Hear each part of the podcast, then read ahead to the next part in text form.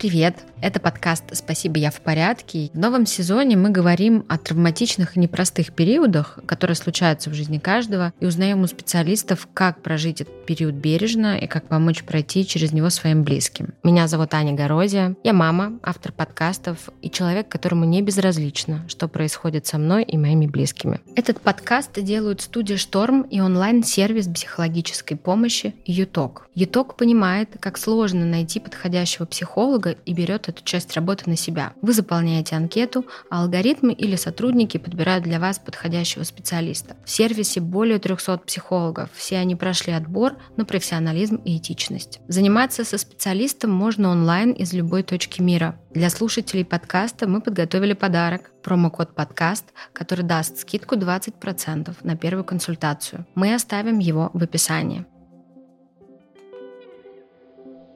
Мы весь сезон подкаста посвятили теме травматичных и кризисных моментов в жизни человека. Мы говорили про буллинг, дисфункциональные семьи, зависимости и про опыт сепарации. Все эти события оставляют след в жизни, иногда травмами, иногда разрывом связи, потерей привычного, но иногда кризисы происходят в жизни без каких-то внешних тяжелых событий, а просто с течением времени и развития человека. И сегодня мы поговорим именно о них. Поможет нам разобраться Яков Кочетков, кандидат биологических наук, клинический психолог, директор Центра когнитивной терапии. Яков, здравствуйте. Давайте поговорим о том, что с точки зрения психологии мы называем кризисом. Это интересная тема, что если вы откроете соцсети или просто интернет и наберете психологический кризис, у вас там будет миллион ссылок, но вы даже не найдете ни одной толковой статьи в Википедии на эту тему. Потому что, конечно, к сожалению, это очень такая, я бы сказал, попсовая тема. Инстаблогер очень любит рассказывать про кризис среднего возраста, про кризисы у детей, хотя это более научная тема. И во многом это связано с очень важной для нас теорией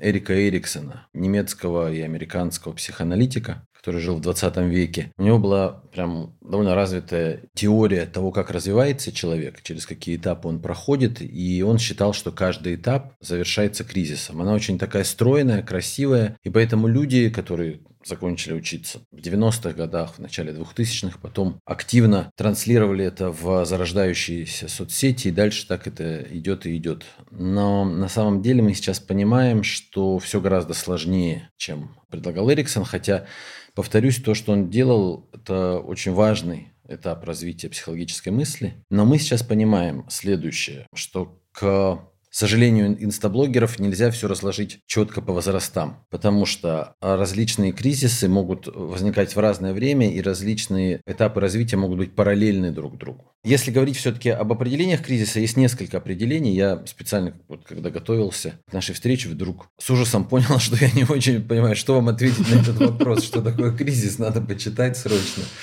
что другие умные люди говорят. Вот одно из определений я нашел, что это переживание события или трудностей, превышающих ресурсы человека. Другое определение есть про то, что это ситуация, когда цели, поставленные человеком, недостижимы по той или иной причине. Но с точки зрения когнитивно-поведенческой терапии, я занимаюсь этим методом, и мы много, я думаю, мы сегодня будем про это говорить. У нас есть немножко другое определение. Я бы сказал, что кризис вот тот род кризиса, который вы описываете, не связанный, допустим, с очень травматическими событиями, например, то, что любят назвать кризисом среднего возраста, это ситуация, когда не работают старые убеждения человека и старые привычные способы поведения не дают ему достигнуть цели. Давайте немножко поговорим о том, как мы, когнитивно-поведенческие терапевты, видим строение нашей психики. Условно говоря, человек развивается следующим образом. Когда мы появляемся на свет, у нас есть некоторые потребности. Часть из них биологически вшита. Ну, допустим, всем детям нужно, чтобы мама в первые месяцы, сейчас мы понимаем не только мама, а любой другой, даже не родитель, а просто взрослый человек, но кто-то должен быть рядом, быть объектом привязанности. Это биологическая потребность. Есть другие потребности, например, потребность в автономии компетентности. Начиная где-то уже с полутора-двух лет, ребенок все больше и больше становится самостоятельным в каком плане? Сам ходит, сам исследует мир. И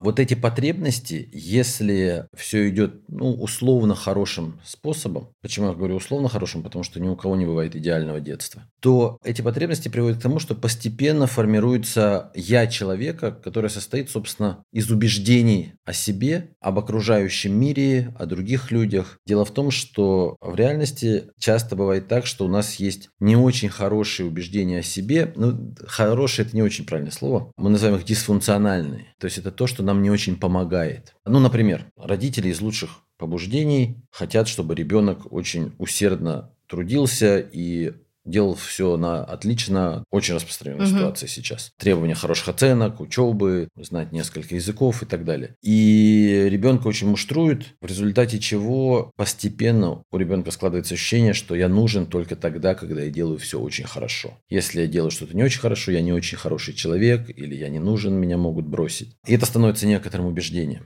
И когда такой человек вырастает, он продолжает жить так, как будто бы по-прежнему что-то доказывает своим родителям. Типичный пример – перфекционист или перфекционистка, работающий в какой-то крупной корпорации, которая много очень работает, работает, работает, достигает следующей следующей ступени. И вот здесь как раз пришло время немножко сказать про кризис, потому что в какой-то момент вдруг оказывается, что мне 30 лет или 40 лет, я всего добился, а удовольствия от жизни нет совершенно. Вроде бы все есть, а использовать это невозможно, потому что одна клиентка говорила мне, что я могу позволить себе отпуск в любой точке мира, но я пять лет не была в отпуске потому что не могу себе этого позволить эмоционально. И вот это вот один из кризисов, которые могут наступить в жизни человека, когда оказывается, что старые убеждения, ну, в данном случае мы говорим об убеждении, должен быть на 100% эффективен или на 100% идеален, по-разному это может звучать, для того, чтобы чувствовать себя хорошо или для того, чтобы быть нужным другим людям. А это не срабатывает. А что вот э, вы советуете своей клиентке? Мне кажется, таких людей я, например, знаю очень много. Люди, у которых есть там большие возможности, даже неважно, наверное, возможности, но вроде как все есть, что должно быть у человека, а он все равно недоволен, или он все равно не чувствует себя полноценным, он все равно не до конца счастлив. Это же получается кризис тот самый, да, про который мы говорим. Да, но у нас нет короткого ответа на этот вопрос. Если бы мы могли бы, наверное, получили бы Нобелевскую премию. У меня есть такая история. Есть такой остров Огненная земля на юге Южной Америки, самый юг Южной угу. Америки. Там когда-то жило одно племя, которое сейчас уже исчезло, индийское племя, у которого был такой очень странный язык, очень древний, как ученые говорят, протоязык. То есть они любое сложное понятие складывали из кучи-кучи других простых слов. Угу. И вот у них было слово, которое обозначало в нашем понимании кризис, или депрессию, или вот такое состояние человека, которое похоже на кризис. В дословном переводе это слово звучало так, что это период жизни краба, когда он линяет. Дело в том, что они жили у моря и питались только морепродуктами, поэтому у них все было через морскую угу. тематику. Смысл в том, что краб, когда линяет, он сбрасывает себя панцирь. Если вы ели несчастных крабов, у них нет внутреннего скелета, да. только такие хорды небольшие. У них внешний скелет.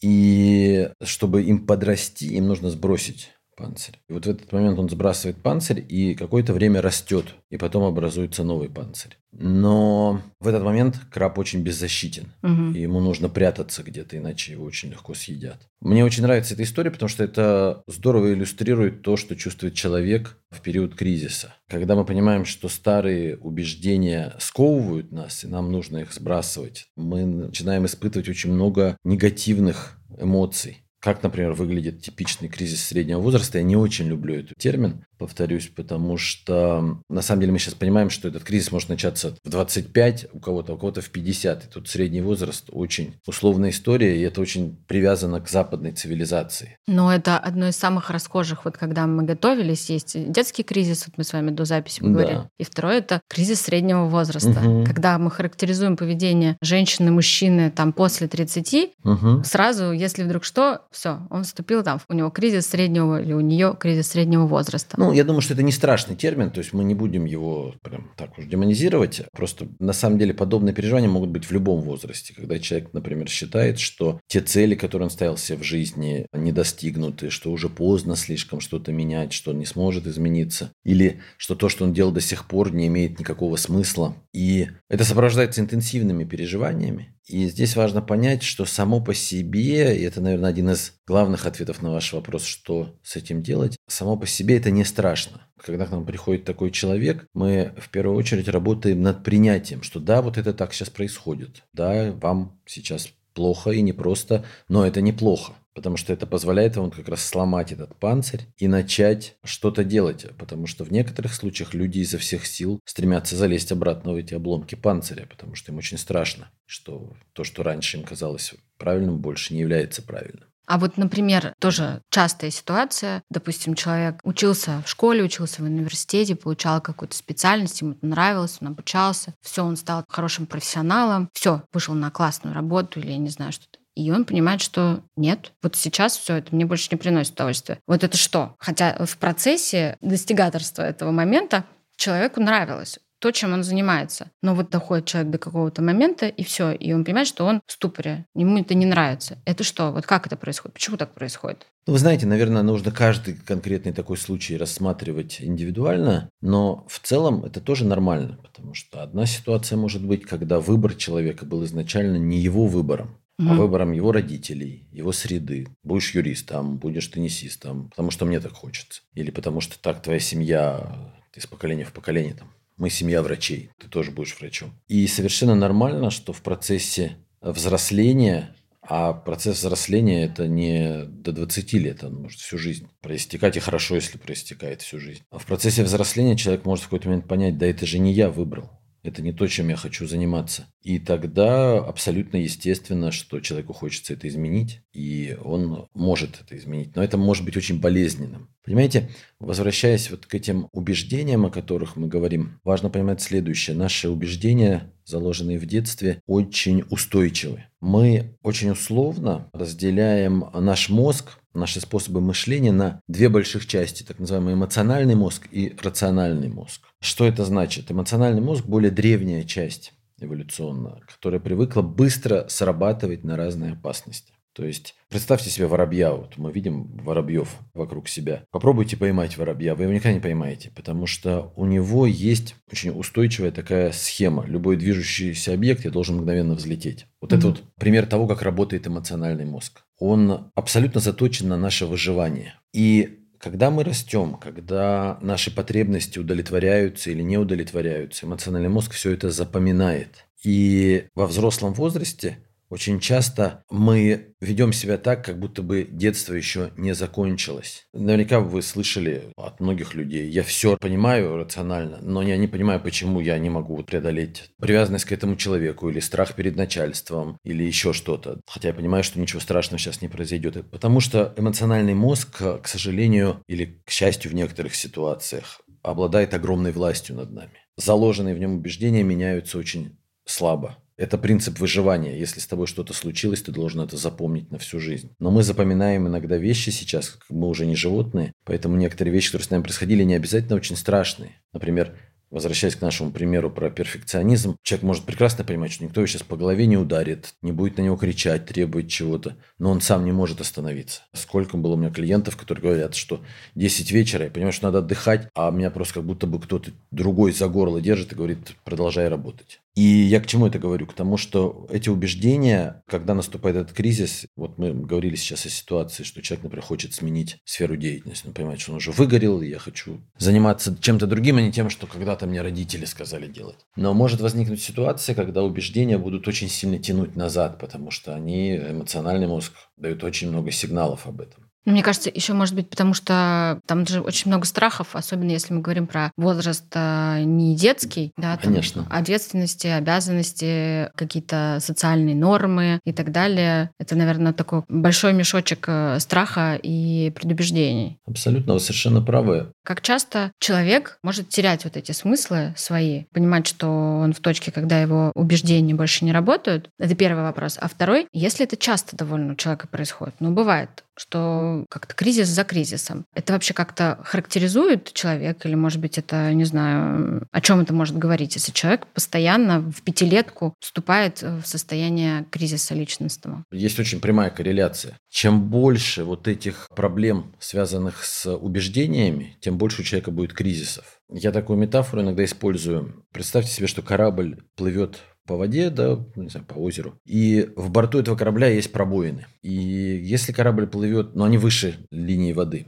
Если корабль плывет по спокойной воде, ничего не происходит. Но если начинается какое-то волнение, в эти пробоины начинает заливаться вода, и он начинает тонуть. Вот эти пробоины – это наши как раз дисфункциональные убеждения. Например, если человека, скажем так, чморили все детство, и он вырос с убеждением, что он плохой, никому не нужный, что он не самостоятельный, что у него ничего не получается, что там его все отвергают, то понятно, когда у него столько пробоин, то каждый раз сталкиваясь с определенной ситуацией, вызовы на работе, вызовы личной жизни, ситуация знакомства, ситуация рождения детей, да любая какая-то ситуация, может вызывать как раз очень большие стрессы. Ну, то есть, по большому счету, расстройства, о которых мы часто сейчас говорим, депрессия, паническое расстройство, тревожные расстройства, очень часто это как раз ответ на кризис. Люди приходят к нам на терапию, Например, человек с депрессией приходит и говорит, я к себе очень плохо отношусь сейчас. Почему? Я очень много работал, и все у меня получалось. И в конце концов я добился того, что меня поставили начальником. А я понял, что я не могу руководить людьми, потому что мне нужно самому все делать. Когда я был один, я справлялся. Когда у меня 20 человек в подчинении, я теперь за каждым хочу все перепроверять. То есть что с ним произошло? Перестало срабатывать его убеждение, что если я буду все делать сам очень классно, я буду чувствовать себя хорошо. Теперь он чувствует себя плохо, у него наступает депрессия. И он приходит к нам. Или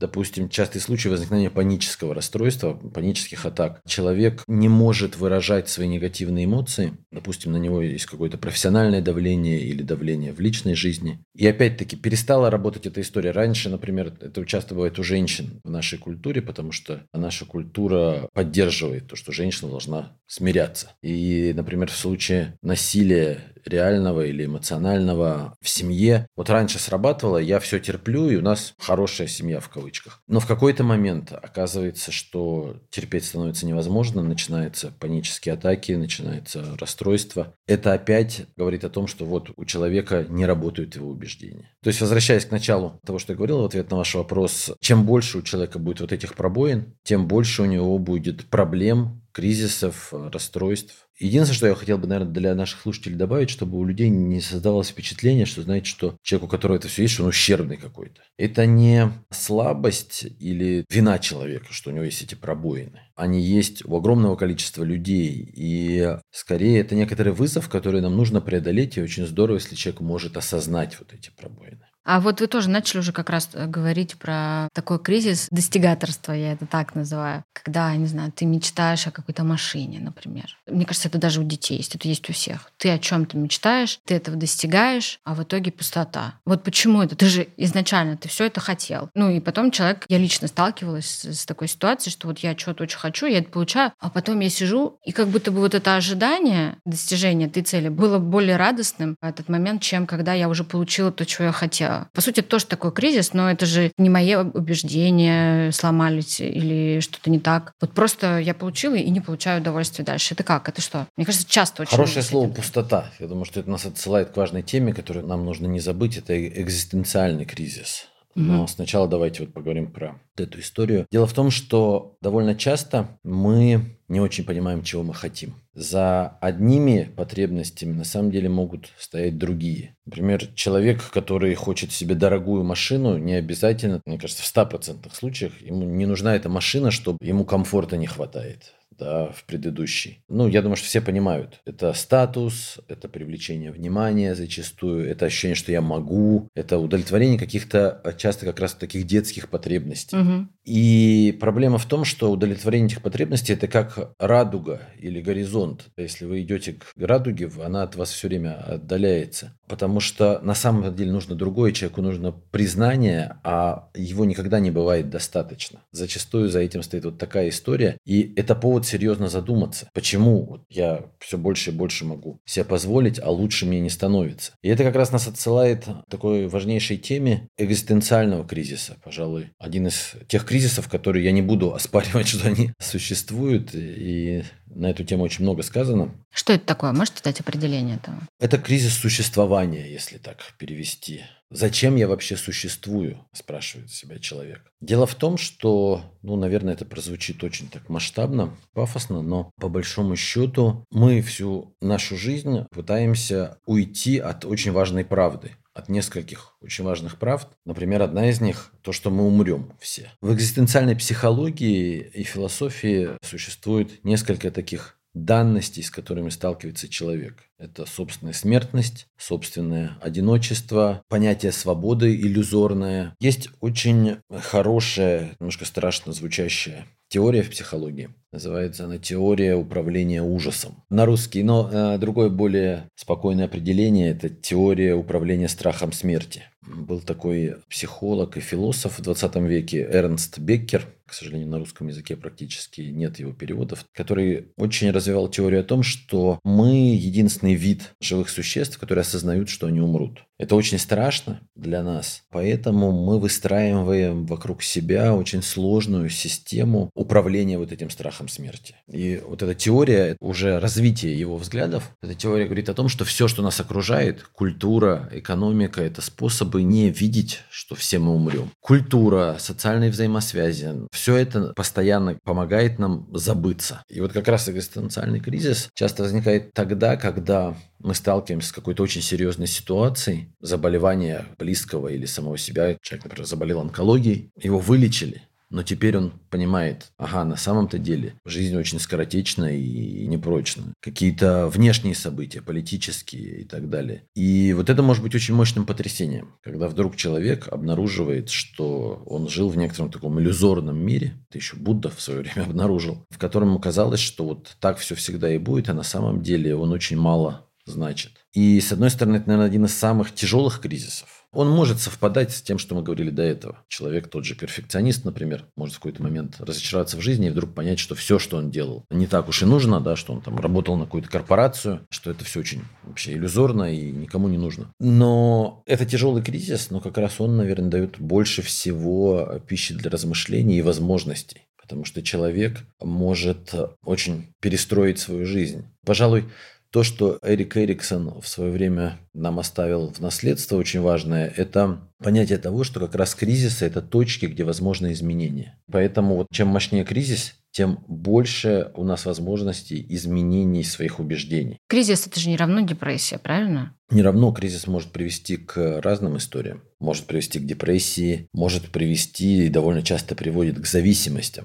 Потому что я говорил о том, что люди стремятся залезть обратно свой панцирь. Угу. И история такая, что алкоголь или в каких-то случаях наркотики могут быть и не химические зависимости, какие угодно. Они позволяют отвлечься. Угу. Я обнаружил, что я смертен или то, что моя работа не так важна, как я думал. И если я пью, в этот момент я перестаю об этом думать. Когда в психотерапии нам приходит человек с кризисом, я не могу дать общие рекомендации, да, не могу описать вам путь для каждого человека, потому что это будет очень индивидуально. Но есть несколько общих моментов. Во-первых, я уже говорил немножко об этом, это принятие того, что сейчас кризис. И мы обычно с человеком обсуждаем, ну, скажем так, положительную сторону происходящего. Потому что, наверное, здесь один из главных принципов – это подождать, не спешить сразу с решениями. Это ведь тоже один из таких способов избегания чувства неопределенности. Знаете, люди резкие какие-то решения принимают. Я там уезжаю на Бали и буду там теперь жить, да, или там меняю имя и фамилию, что-нибудь еще. Но бывает очень важно подождать и понаблюдать за собой. Понять, о чем этот кризис, какие убеждения мне теперь уже бесполезны, что бы я хотел от себя. То есть вот побыть без панциря, и пусть на это время панцирем, например, если это в психотерапии происходит, таким панцирем может быть сама психотерапия, но это не значит, что каждому человеку обязательно сразу идти на психотерапию. Да, вот как раз это был мой вопрос. Да, потому что есть люди, которые способны это преодолеть самостоятельно и понаблюдать за собой. Но, опять-таки, не нужно стесняться, если человек не справляется в этой ситуации. А как понять, что ты не справляешься с этой ситуацией? Ну, наверное, как раз если вот начинается какая-то симптоматика типа депрессии, паники, ну... Зависимости, Любые да? проблемы, да. Первое – это принятие и пребывание в этом. Мы стараемся развивать толерантность к неопределенности, что я пока не знаю, кто я, куда я двигаюсь и что будет, но я побуду в этом. Второе – это, конечно, преодоление избегания истории, когда человек пытается отвлечься, уходит в зависимости и так далее. То есть, чтобы вот эта история не возникла. Ну и, конечно, мы обычно стимулируем интерес человека к чему-то новому. Это тоже очень важная история. Что еще может найти для себя человека? Мы не советуем никогда. То есть, это крайне непрофессионально, если человек говорит, да, вам, наверное, надо уходить с работы, займитесь театральной студии. Нет, мы всячески делаем так, чтобы человек сам делал свой выбор, чтобы у него было больше возможностей. Наша задача, это, знаете, можно так тоже метафорически. Представьте себе, что ручеек перегородило упавшее дерево или камни. Мы не решаем, куда он теперь потечет. Мы не берем лопату и в другую сторону его направляем. Наша задача убрать эти камни, чтобы вода сама решила, куда она дальше потечет. Вот эти камни – это как раз старые убеждения. Собственно, понятно, что есть множество нюансов, но это несколько направлений, в которых мы обычно работаем. У меня еще, знаете, такой вопрос, последний касаемо взрослых. Наверное, про современные кризисы. Последние несколько лет у нас разные претурбации происходят в обществе, разные кризисы политические не только. И, насколько я знаю, во-первых, начиная с 2020 года очень вырос запрос вообще на психотерапию в связи так с коронавирусом. Сегодняшняя обстановка политическая тоже довольно сильно влияет на людей. Когда происходят такие кризисы в обществе, как э, взрослому человеку тоже, потому что меняются убеждения, делятся там, я не знаю, семьи, друзья и так далее. Как вот с таким кризисом справляться, когда он вроде бы и не у тебя изнутри идет, он внешний, но вот эти твои убеждения, они либо ломаются, либо ты не понимаешь вообще, что происходит. Конечно, когда был ковид, э, мощнейший стресс был связанный, ну, во-первых, со страхом заражения. Второй, если не первый по мощности, это изоляция оказалось, потому что очень многие люди увидели, насколько важны социальные связи живые. И это очень важно, потому что принадлежность к группе, как мы говорим, это одна из самых важных наших потребностей. Когда-то, если мы представим себе наших предков, охотников и собирателей, они крайне редко выживали поодиночке это всегда была небольшая группа. Если ты выпал из группы, риск того, что умрешь, возрастает многократно. Поэтому это зашито в нас. Недаром одиночное тюремное заключение – это один из самых мощных стрессов для человека. Когда мы оказываемся в изоляции, это очень трудно переносимо. И как ни странно, это перетекает и во вторую историю. Я думаю, что часть нашего общества столкнулась с ситуацией, вот как та рыбка, о которой я говорил раньше, что приходится видеть, как люди вокруг тебя совершенно по-другому думают, не разделяют твоих взглядов, обвиняют тебя в чем-то, тебе становится небезопасно даже с ними говорить о чем-то. И это мощнейший стресс и мощнейший кризис. И я бы не сказал, что у меня есть однозначный ответ, что с этим делать. Но я думаю, что очень важная история – это то, что как раз мы обсуждали все время до этого, насколько человек может опираться на собственные силы и собственное мнение. Потому что, да, иногда мы чувствуем себя в изоляции, мы чувствуем, что все нас считают неправыми, или многие считают нас неправыми. Но на самом деле это может очень закалить человека. Если я понимаю, что по 10 раз на дню я могу напоминать себе, что это мое мнение, и я могу быть с этим мнением и не соглашаться с другими людьми. И мне вспоминается одна такая суфийская притча, называется «Как изменилась вода», когда однажды к одному человеку пришел ангел и сказал, что с завтрашнего дня вся вода будет отравлена, и люди, которые выпьют, сойдут с ума. Поэтому сделай запасы воды, останься с ними, и ты не сойдешь с ума. Человек так и сделал, увидел, что все вокруг сумасшедшие, делают странные вещи. Он пил свою воду, но в какой-то момент все окружающие сказали, ты сумасшедший, ты больной, ты ведешься не так, как мы. И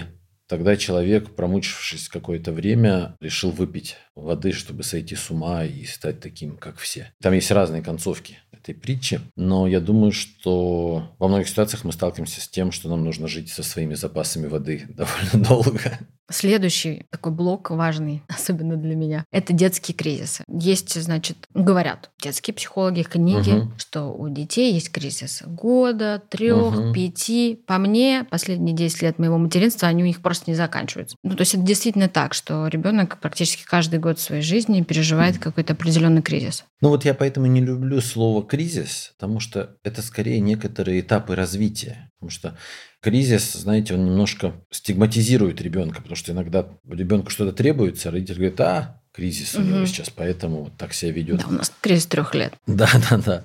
Но это действительно существующая история. Опять-таки, поскольку я небольшой специалист и эксперт именно по детскому возрасту, я работаю угу. со взрослыми людьми, но по неволе приходится очень много все равно говорить об их детстве. Сейчас, знаете, каждый раз, когда я выступаю на какую-нибудь тему, я залезаю в англоязычный интернет, набираю какой-нибудь термин, который мы будем обсуждать, и дальше слово критика. Потому что сейчас очень многие исследования пересмотрены. И, например, про кризис трех лет тоже пишут, что, во-первых, он есть не во всех культурах, во-вторых, он может быть и не трех лет, любого возраста. Поэтому, наверное, здесь важнее говорить о содержании, а не о цифре. Действительно, наверное, первый период, когда ребенку становится важно заявить о себе, можно его назвать кризисом, когда ребенок чувствует, что я – это я. Вот это то, что обычно называют кризисом трех лет, когда ребенок проявляет такие черты негативизма резкие, угу. да. Это нормально абсолютно. Острота этого кризиса напрямую зависит от качества воспитания, но если ребенок остро реагирует, не значит, что вы плохая мама. Угу. Сразу хочу сказать. Разный темперамент может быть у детей. Важно, что вы делаете с этим. То есть, если ребенок говорит, не хочу завязывать шнурки, или там сам буду это делать, и у него плохо получается, но он делает, то очень важно дать ему возможность это попробовать что-то. Вы говорите про шнурки. Сейчас будет личное.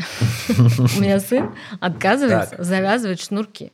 Почти 10 лет. Вот он ходит, у него все время развязаны шнурки. Я ему говорю, Миш, ну, пожалуйста, завяжи шнурки. Но это некрасиво. Он мне говорит, я так хожу, это модно. Я говорю, Миша, ну... Да, у меня сын также ходил, причем уже 10 лет назад это было. Я ему говорю, если у тебя проблемы с завязыванием шнурков, давай мы тебе поможем. Ну, научим тебя завязывать шнурки. Ну, в общем, он продолжает, он ходит постоянно. Меня это жутко бесит. Я ему это честно говорю. Это нормально? Я ему говорю, я меня прям бесит, когда ты ходишь с развязанными шнурками. Мне не нравится. А ты что выглядишь... вам не нравится? Вот скажите. Ну, это неопрятно идет. Вот, наверное, неопрятно, угу. некрасиво. Ты идешь, там что-то болтается. Это может быть небезопасно. Ты же можешь наступить. Он упасть. падал хоть раз? Нет, не падал. Но вот э, как бы я к тому, что мне надо его оставить в покое, пусть уходит как ходит. Но я могу ему честно говорить, что меня это раздражает, мне это не нравится. Ну, как бы это же честно. Или мне сказать, ну и ходи. Это твой выбор. Типа, это безопасно, это не мешает твоему здоровью. Окей. Я думаю, что это очень хороший пример, который нас как раз к другим кризисам возрастным отсылает, уже больше подросткового периода. Дело в том, что в какой-то момент наши убеждения начинают сталкиваться с убеждениями детей. Угу.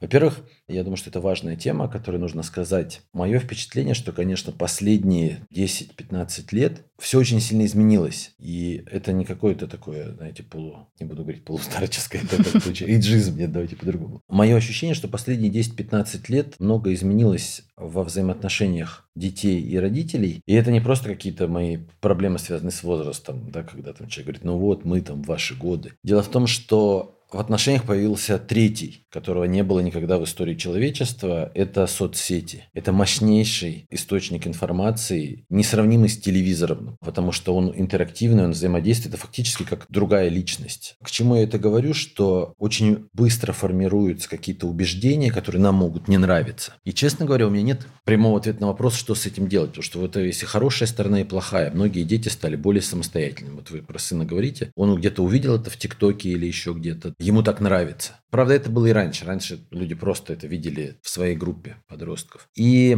знаете, на самом деле для подросткового возраста, а он может быть очень разным, он уже с 10 лет может начинаться этот кризис, по большому угу. счету, становится очень важным взаимодействие со своей группой, группой своих сверстников. В традиционных культурах, до сих пор в некоторых это остается в африканских племенах, это решалось очень просто. В какой-то момент подростки начинали своей группой жить отдельно от родителей. Есть племена, где прям в каком-то возрасте их собирают, ну, мальчиков, конечно угу. же, потому что это патриархальные культуры. Мальчиков собирают и отправляют в лес. Все, теперь вот вам копия, вы там должны прожить три месяца там, угу. с наставником, учитесь там охотиться и так далее. И это очень важно, потому что в таких культурах не наступает подростковый кризис. Им не нужно бороться с родителями за самостоятельность. Таким образом, им дают возможность повзрослеть и доказать, что они теперь самостоятельны. Да, ну выживаемость, наверное, немножко поменьше. Может быть, до статистики меньше.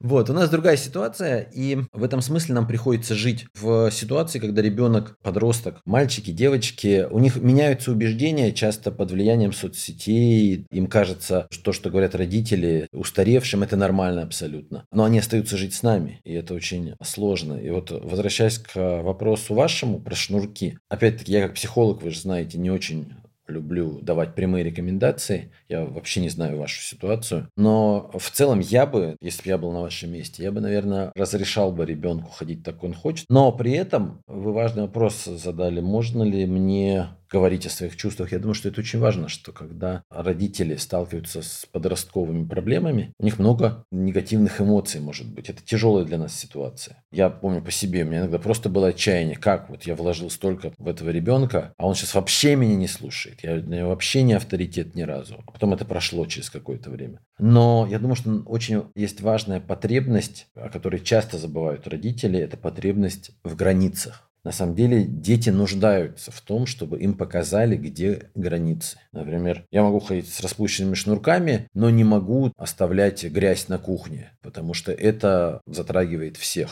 Ну, в каждой семье индивидуальные границы. Но очень важно, чтобы вот как раз достаточно хороший родитель разрешал себе ограничивать ребенка там, где начинается свобода самого родителя, где ему это не нравится. Получается, как раз, ну, так завершая, то есть если я родитель, я вижу, что у моего ребенка кризис, получается, что моя задача позаботиться о том, чтобы он был в безопасности, а дальше я, получается, тоже даю возможность ребенку этот кризис прожить, просто нахожусь рядом и говорю, главное, чтобы ты был в безопасности. Или какие-то инструменты еще вспомогательные могут быть. Я думаю, что вы хорошо сформулировали. Я бы добавил еще, что в зависимости от типа кризиса важно, какая потребность сейчас есть у ребенка. То есть, например, если вот этот кризис условно трех лет – это потребность в самостоятельности, нам нужно удовлетворить эту потребность в самостоятельности, оставаясь в рамках безопасности. Дать ребенку исследовать мир, но дать ему возможность всегда получить поддержку. Если речь идет о кризисе подростковом, нам нужно дать, например, ребенку возможность социализироваться. Нам, например, может не нравиться компания ребенка. И опять-таки здесь что-то граница. Я понимаю, что мне нужно все-таки дать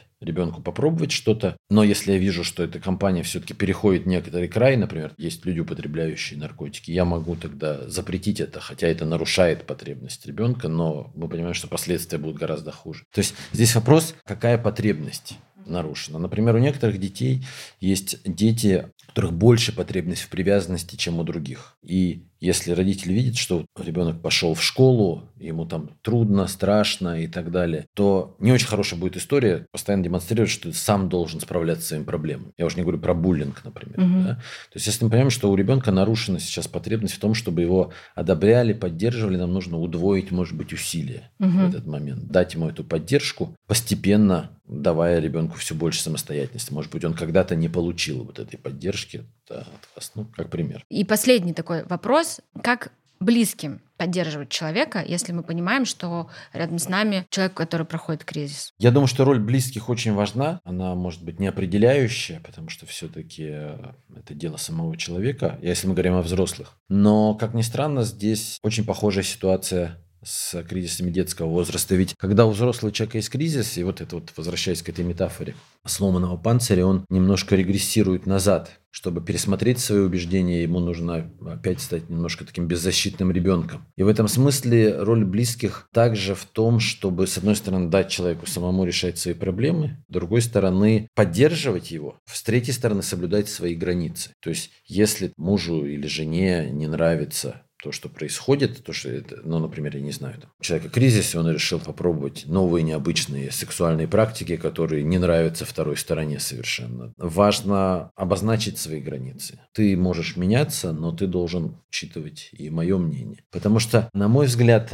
взросление человека во многом еще и про то, что мы можем увидеть, вот когда мы говорим о экзистенциальном кризисе, что наше «я» менее важно, чем мы думали, и мы можем больше увидеть других людей. На мой взгляд, один из показателей зрелости человека, который прошел через разные кризисы, это способность хорошо понимать других людей и меньше уделять внимания себе. И, соответственно, если человек проходит какой-то кризис, наверное, ему будет очень полезно, если мы поддерживаем такого человека, но при этом не забываем о своих каких-то нуждах и потребностях и даем другому человеку обратную связь. Это тоже поможет ему вырасти. Спасибо вам большое за наш разговор. Я очень надеюсь, что он будет полезен. Спасибо, что пригласили. Этот подкаст делают студия «Шторм» и онлайн-сервис психологической помощи «Юток». «Юток» понимает, как сложно найти подходящего психолога и берет эту часть работы на себя – вы заполняете анкету, а алгоритмы или сотрудники подбирают для вас подходящего специалиста. Все психологи сервиса проходят отбор на профессионализм и этичность, а заниматься можно онлайн из любой точки мира. Промокод подкаст даст скидку 20% на первую консультацию. Мы оставим его в описании. Спасибо, что послушали наш выпуск. Подписывайтесь на подкаст и слушайте его на всех подкаст-площадках.